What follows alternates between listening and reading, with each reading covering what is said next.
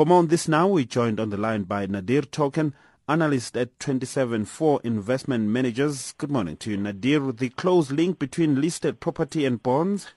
Yeah, good morning, Bongi, and good morning to your listeners. Um, yeah, you know, Bongi, I think uh, listed property is primarily, uh, it uh, attracts two types of investors. It attracts uh, those investors looking for some degree of capital appreciation, but then it also attracts a lot of investors who are looking for a strong income bias. And, you know, the reason for that is that uh, the majority of listed property counters on the JSE are structured as REITs, meaning that uh, all income after expenses are is essentially distributed to shareholders, and that's why we see those stocks, you know, trading on, on, on very good dividend yields, you know, in the region of uh, somewhere, depending on the company, but in the region of between uh, sort of 8 and 15 percent. So, um, you know, it, it, it is seen as a substitute to bonds because, as we know, bonds are also a, a, a big asset class for income investors. And, uh, you know, as a result, when we see bond yields coming down, as we have over the last couple of weeks, um, you know, we start to see a big substitution into listed property, or we start to see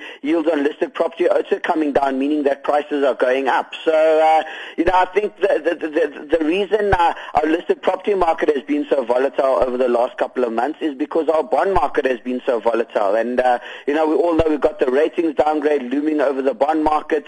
Um, you know, we've got our twin deficits of a current account deficit as well as a budget deficit.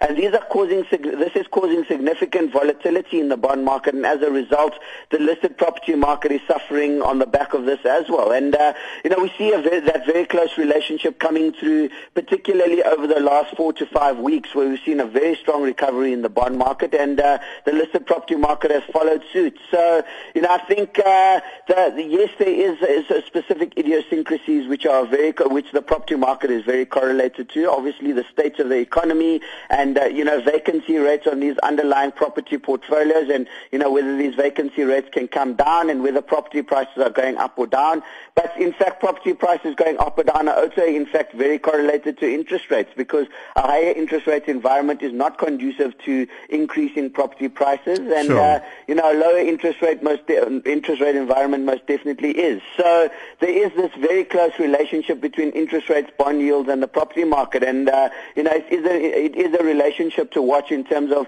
determining how much listed property exposure you want to have. European PMI numbers coming out today. What can we expect?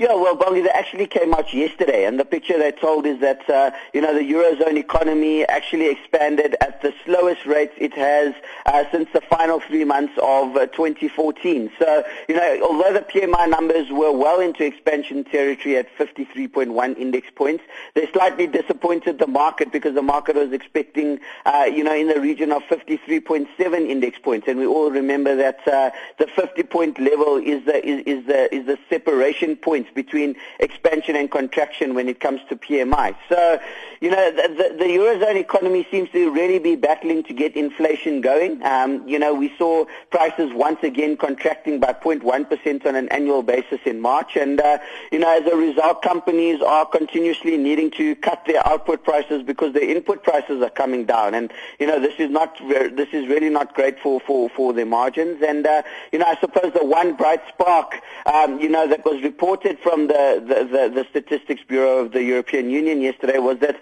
retail sales expanded for the fourth consecutive month. So, you know, the, retail, the, the, the retailer seems to be buoying the European economy as it has through much of the mild recovery since 2013. So I think, uh, you know, the ECB continues to face the uphill battle of trying to get inflation up to and around the 2% mark.